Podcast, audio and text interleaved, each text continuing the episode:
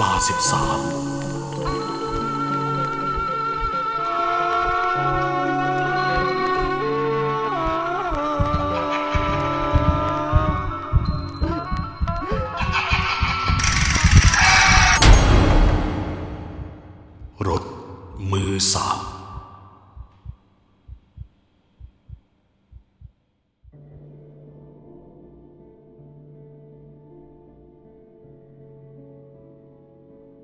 ก่อนที่จะเริ่มเรื่อง ต้องขอแนะนำตัวกับเราๆฉันชื่อแอน ปัจจุบันเป็นนักศึกษา เรียนไปด้วยช่วยงานที่บ้านไปด้วย และนี่คือครั้งแรก ที่แอนส่งเรื่องราวสยองขวัญมาให้กับทางศาลา13โดยเรื่องนี้ ผ่านมาประมาณเกือบสามปีแล้ว เกี่ยวข้องกับพี่จอย ซึ่งเป็นพี่สาวแท้ๆของแอนโดยตรง ด้วยความที่พี่จอยแกเป็นแม่ค้าออนไลน์ ขายประเภทหมูกระจก น้ำพริกกากหมู และขายค่อนข้างดีพี่จอยจึงต้องออกไปส่งของให้กับลูกค้าอยู่แทบทุกวัน มีทั้งแบบไปส่งในตัวเมือง รวมถึงต้องจัดส่งเป็นพัสดุให้ลูกค้าตามต่างจังหวัด และเพื่อความสะดวกในการจัดส่ง ตอนนั้นพี่จอยจึงเริ่มมองหารถมือสองสภาพดีไว้ใช้สักคันทำให้ทางลุงชม พี่ชายแท้ๆของแม่ เสนอขายรถของแกให้กับพี่จอยในทันที รถคันนี้เป็นสีขาว เป็นรถญี่ปุ่น ซึ่งรถถูกเปลี่ยนมาหลายมือแล้ว พี่สาวของแอน ก็ซื้อมาเป็นมือที่สามต่อจากลุงชม โดยลุงชมได้ขายให้ในราคาที่แสนถูก พี่จอยบอกว่า ถ้าไปดูแล้วถูกใจ จะยอมเอาเงินเก็บที่มี ซื้อต่อลุงในทันที ในวันที่ไปดูรถที่บ้านของลุง เราไปกันทั้งหมดสี่คน มีฉัน พ่อแม่และพี่จอย ส่วนป้องพี่ชายอีกคนไม่สะดวกเพราะเขาลางานไม่ได้ แต่พ่อก็พอจะดูเรื่องเครื่องยนต์เป็นอยู่ พอเราไปถึง ลุงชมก็คุยว่าใหม่มาที่ขายเพราะว่าอยากได้คันใหม่มาแทน แล้วลุงก็ลดราคาให้อีก ตอนนั้นดีใจมาก ลุงคงเห็นว่าเป็นหลาน และก็คงไม่อยากจอดทิ้งไว้ให้ปราประโยชน์ด้วย ตอนที่พ่อเช็คสภาพเครื่องยนต์ พ่อบอกว่าสภาพดีเลย ส่วนสีรถมีรอยขนแมวนิดหน่อย ลุงชมการันตีว่าเป็นรถบาท เอาออกมาใช้แค่ไปซื้อของระแวกบ้านแต่จุดที่พิดสงเกตสำหรับแอนก็คือกินฝุ่นในตัวรถ มันค่อนข้างเหม็นอับมากฝุ่นหนาเตอะ ทำให้รู้สึกว่า ลุงชมบอกไม่หมด แกเหมือนไม่ได้เอารถคันนี้เอาไว้ใช้งานนานมากแล้ว เหมือนว่าลุงก็แค่ปัดฝุ่นนอกรถ ก่อนที่เราจะมาดูรถ แต่พี่จอยโอเค ชอบคันนี้ แอนก็ตามใจ เพราะว่ามันเป็นเงินน้ำพักน้ำแรงของพี่ พี่จอยจึงตกลงซื้อรถต่อจากลุงชมในทันที หลังจากนั้นก็ไปทำสัญญา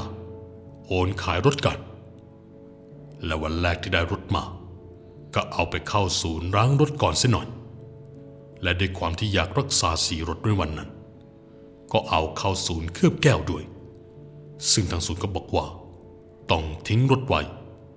แล้ววันพรุ่งนี้ช่วงเย็นถึงจะเสร็จ เพราะทางร้านทำตามคิว พอถึงวันมารับรถด้วยความที่แอนยังไม่กลับมาจากมหาลัยพี่จอยจึงต้องเรียกวินไปส่งเอารถที่ศูนย์เอง ซึ่งพี่จอยเล่าให้ฟังที่หลังว่า ตอนที่พี่จอยไปรับรถคันนั้น คนในนั้นมองพี่จอยเป็นตาเดียว พี่จอยรู้สึกไม่พอใจ จึงจ้องกลับไปทำให้บรรดาคนที่มอง หลบสายตาของพี่จอย แต่พอพี่จอยเลิกจ้อง ก็รู้สึกได้ว่า พวกเขาแอบมองเป็นปักๆ และพอกำลังจะกลับ ก็มีผู้ชายตัวเล็กคนหนึ่ง เดินเข้ามาถามพี่จอย เออซื้อมือสองมาใช่ไหมครับ อ๋อค่ะ มีอะไรหรือเปล่าคะ เห็นพนักงานหันมามองกันปล่าเปล่าครับ เราเคยไปให้พระเจิมหรือยังครับ ยังเลยค่ะ คือผมเองก็ใช้รถมือสองอยู่เหมือนกัน แต่ถ้ายังไงคุณเอาไปให้พระท่านรถดำมนต์ไว้ก็ดีนะครับ พอพี่จอยถามกลับ ช่างกลับตอบว่าไม่มีอะไร ที่ถามเพราะว่าตัวช่างเองก็ใช้รถมือสองอยู่เหมือนกันพี่จอยได้จะเก็บความสงสัยนี้ไว้ แต่ไม่ได้มากพอเท่ากับความตื่นเต้น ที่ตอนนี้มีรถยนต์เป็นของตัวเอง ในคืนแรกที่เอารถจอดบ้านปรากฏว่าตอนที่นอนช่วงประมาณตีสองเสียงสัญญาณการขโมยก็เกิดดังขึ้น มันดังแบบแปลกๆคือลักษณะดังแล้วหยุดไป สักพักหนึ่งก็ดังต่ออีก ตอนนั้นทุกคนในบ้านเราต่างตื่นกันหมดเลย เพราะเสียงค่อนข้างดัง แต่สิ่งแรกที่พี่จอยทำคือ เปิดสวิตช์ไฟทั้งหมดสองจุด คือโคมไฟหน้ารั้วบ้าน จุดต่อมาคือไฟที่โรงจอดรถ ซึ่งโรงจอดรถจะอยู่หน้าบ้านเลยเหมือนกัน จากนั้นแอน พี่จอย และแม่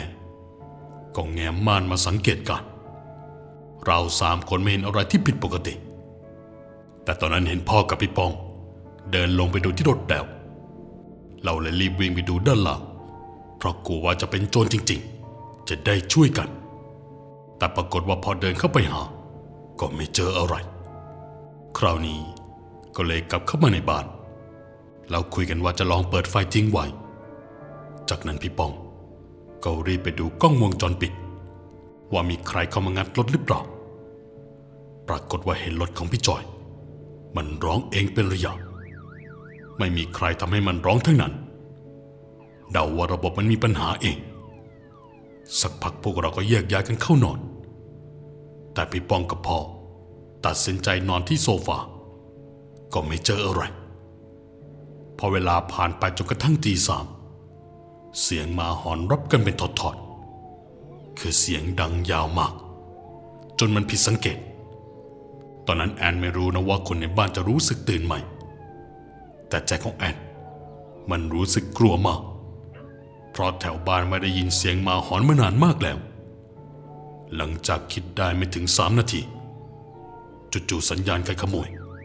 มันก็ดังขึ้นอีกครั้งพ่อกับพี่ปองจึงรีบออกมาดู ว่ามันเกิดอะไรขึ้น ปรากฏว่าไม่เห็นอะไรทั้งนั้น คราวนี้พ่อก็เลยบอกว่าให้พี่จอยปลดล็อกสัญญาณให้ พ่อกับพี่ปองได้เข้าไปสำรวจในรถดู แต่ตัวแอนกับแม่ เราสองคนไม่ได้ลงไปดู เพียงมองดูจากด้านบน สักพักแอนเห็นว่ามีเงาดำคล้ายร่างคน นั่งอยู่ที่เบาะข้างคนขับ ลักษณะคล้ายๆผู้หญิง จังหวะที่แอนจ้องแบบไม่ละสายตา คนเชื่อไหมครับว่า เงาเงานั้นจู่ๆก็หันหน้ามาจ้องหน้าแอน และเหมือนเขายิ้มให้ด้วย เพราะตอนนั้นแอนเห็นว่ากลายเป็นใบหน้าหญิงวัยกลางคน คือความรู้สึกเหมือนว่าเขารู้แหละ ว่าแอนจ้อง แน่นอนว่าคงไม่ใช่คน และพอแอนเห็นว่าเขาหันมามองแอนรีบย่อตัวลง และเอามือดึงแม่ให้ย่อตัวลงตามด้วย จังหวะนั้นเองแม่ก็ตกใจ เพราะมันเห็นตรงกัน ตอนนั้นเรากอดกันตัวกลมเลย คือกลัวมาก แอนไม่กล้าแม้แต่จะมองดูว่า ผู้หญิงคนนั้นยังอยู่ไหม แต่แม่ก็ใจดีสู้เสือ แม่สู้มาก ค่อยๆเลื่อนหัวขึ้นไปมองที่ตรงขอบหน้าต่างเห็นว่าเงานั้น มันยังคงมองมาอยู่ แต่คราวนี้ไม่เห็นว่าเขาทำหน้ายังไง เพราะเห็นเป็นแค่เพียงเงาดำเท่านั้น แต่ไม่มีใครเห็นว่าเป็นผู้หญิงในรถเลยนอกจากเรา แม่ลีตะโกนบอกพ่อให้ออกมาจากตรงนั้น พอพ่อปิดประตูรถ แม่เห็นจังๆเลยว่าพอปิดรถเงานั้นก็หายวับไปกับตา ใจตอนนั้นแอบโล่งใจขึ้นมาหน่อย ซึ่งคืนนั้นแม่ไม่ยอมให้แอน เอาเรื่องไปเล่าให้ทุกคนฟัง เพราะกลัวพี่จอยจะกลัว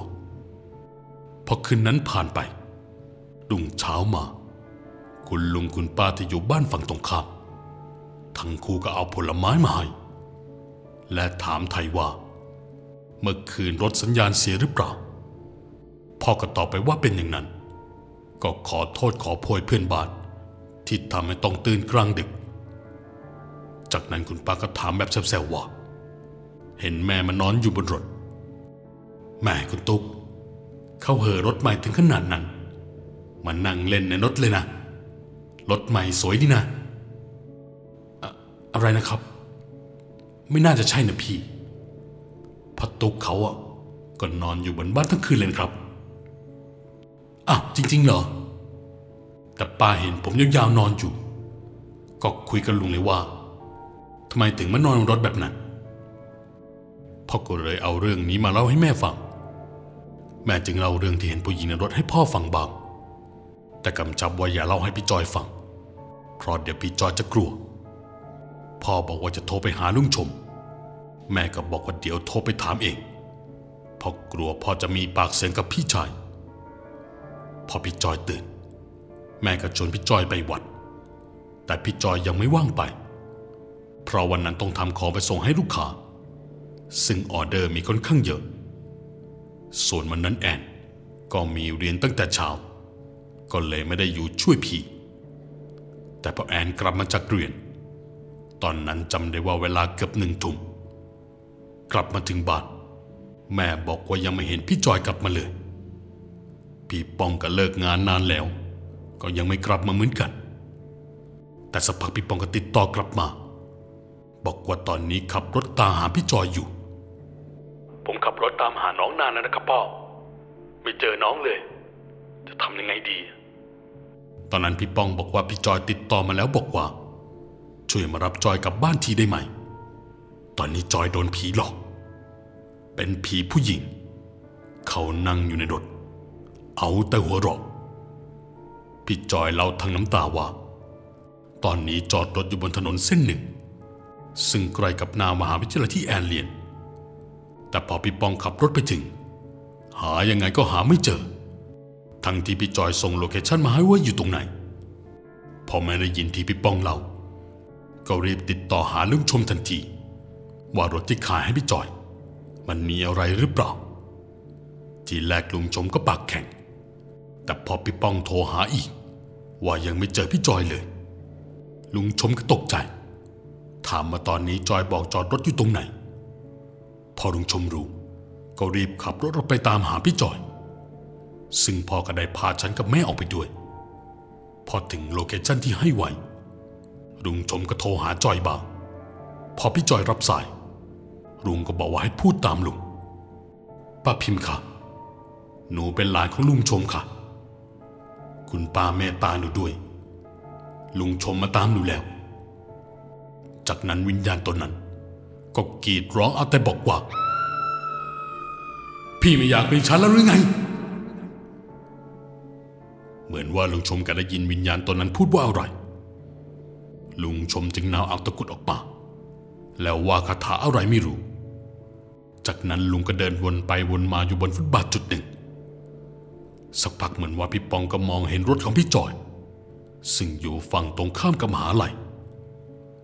ตอนนั้นพวกเราก็รีบวิ่งข้ามไปหาพี่จอยในทันที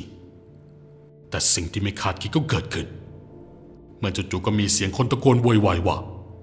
รถชนรถชน พอเราหันไปดู เห็นว่าลุงชมนอนนิ่งไปแล้ว จากนั้นก็มีรถพยาบาลมารับตัวลุงชมไป ปรากฏว่าลุงไม่ถึงแก่ชีวิต นับว่าโชคยังดี แต่กระดูกขาวว่าเขาหัก ก็ต้องเข้าเฟือกนอนโรงพยาบาลอยู่นาน ส่วนคืนนั้นพี่ปองเป็นคนขับรถกลับบ้านพอถึงบ้านไปจอยก็เล่าให้ฟังว่าเจออะไรมาบ้างในขณะขับรถออกมาจากซอย ตอนที่มาส่งน้ำพริกให้ลูกค้าจู่ๆพี่จอยก็ได้ยินเสียงผู้หญิงพูดขึ้นมาว่า ไปส่งฉันที่บ้านด้วยสิพี่จอยตกใจมาก รู้เลยว่าเสียงอยู่บนรถนี่แหละ สักพักก็พูดขึ้นมาอีกว่า บอกให้ไปส่งไม่ได้ยินเหรอ จากนั้นก็ปรากฏเป็นร่างผู้หญิงวัยกลางคน ที่หน้าตาสวยพี่จอยบอกดูรู้เลยว่าเป็นคนมีอายุมาก ที่ดูแลตัวเองดี แล้วร่างนั้นสวมชุดสีชมพูอ่อนๆ นั่งอยู่ข้างเบาะคนขับ พี่จอยตกใจมาก คือเหมือนคนจะวูบเลย แต่เขาก็พูดขึ้นมาอีกว่า จะไปส่งที่เดิม หรือจะนอนตายอยู่บนรถด้วยกัน พี่จอยปากสั่นเลย พยายามตั้งสติ สื่อสารออกไปว่า บ้านคุณอยู่ไหน สิ่งที่อีกฝ่ายตอบกลับมา มันไปตรงกับบ้านลุงชม ตอนนั้นไม่รู้จะทำยังไง ผู้หญิงคนนั้นก็เลยใช้มือทั้งสองข้าง จับมือของพี่จอยไว้ให้หมุนพวงมาลัยเลี้ยววนอยู่ตรงยูเทิร์นอยู่สามสี่ห้ารอบ จนมาจอดอยู่ที่หน้ามหาลัย วิญญาณตนนั้นก็หัวเราะอย่างเดียว พี่จอยร้องไห้ พยายามโทรหาพี่ป้องให้มารับ พอพี่ป้องมาถึง ก็ต่างคนต่างมองไม่เห็นกันเพราะถูกวิญญาณตนนั้นบังตาไม่ให้เห็นกัน แต่พอลุงชมโทรมา เขาก็โมโหและเบี่ยงเบนไปเล่นงานลุงชมแทน แต่ทำอย่างไรก็ไม่รู้ ลุงชมถึงได้ถูกรถชน ตอนนี้ลุงชมบอกว่าแค่มีอะไรมาตัดหน้า โชคยังดีที่เป็นแค่รถมอเตอร์ไซค์และมายังไม่แรงเท่าไหร่ ไม่งั้นลุงชมอาจจะไม่รอด ซึ่งความเวทร้อนยังไม่จบนะ เพราะคืนนั้นพี่ป้องลงมาข้างล่าง ก็ยังมีความกลัวว่ารถผีสิ่งนี้ จะทำอะไรพวกเราอีกหรือเปล่า พี่ป้องจึงแง้มมานหน้าต่างออกมาดู ว่ารถมีอะไรผิดปกติหรือเปล่าทำให้เห็นว่าผีตนนั้น รู้ว่าใครมองมา ถึงได้กระโดดไปนั่งอยู่บนหลังคารถ แล้วแกว่งขาไปมาแบบกระแทกส้นเท้าให้เกิดเสียงดัง จนคราวนี้สัญญาณการขโมยดังดันเลย พี่ป้องก็เลยถึงบางอ้อว่า วันแรกสัญญาณรถมันอ้องเองได้ยังไง หลังจากที่ลุงหายดี ลุงชมก็บอกให้พวกเราไปหาที่บ้านบอกให้เอารถคันที่ซื้อมาด้วย จากนั้นเรื่องทุกอย่างก็ถูกเฉลย ลุงชมบอกว่า ขอให้เก็บไปนความลับ ถึงแม้วันนี้จะเป็นป้านิมภรรยาที่เสียไปแล้วก็ตาม โดยก่อนที่ภรรยาลุงจะเสียชีวิต ลุงแอบคบกับผู้หญิงคนหนึ่ง ซึ่งอายุมากแล้ว แต่ดูแลตัวเองดีมาก จะเรียกว่าเมียลับๆก็คงไม่ผิด ลุงซื้อรถมือสองให้เธอ แต่ยังไม่ทันได้โอนชื่อ เธอก็เสียชีวิตจากโรคประจำตัวซะก่อน ซึ่งมารู้ทีหลังว่าเธอเป็นลูกคีเมีย ตอนที่เสียไป คือตอนที่นั่งรอลุงซื้อของในรถคันนี้ และจู่ๆก็จากไปแบบกระทันหัน เรื่องนี้ปานิมไม่เคยรู้ ก่อนตายก็ไม่รู้ ซึ่งลุงเอารถมาจอดทิ้งไว้ มีหลายครั้งนะที่เห็นว่าเขานั่งอยู่ในรถเคาะกระจกรถเรียกให้เปิดประตูจะลงไปนอนด้วยก็บ่อย ลุงไม่รู้ว่าพี่จอยที่ไม่เกี่ยวข้อง จะต้องมาโดนหลอกไปด้วย ไม่อย่างนั้นก็คงเอาไปขายให้คนอื่นแทน สุดท้ายลุงก็ยอมเอาเงินคืนพี่จอย เพราะว่าสงสารหลาน แล้วปัจจุบันรถคันนี้ ยังจอดอยู่ที่บ้านของลุงชมอย่างเดิม แต่เรื่องราวทั้งหมด ก็จบลงเพียงเท่านี้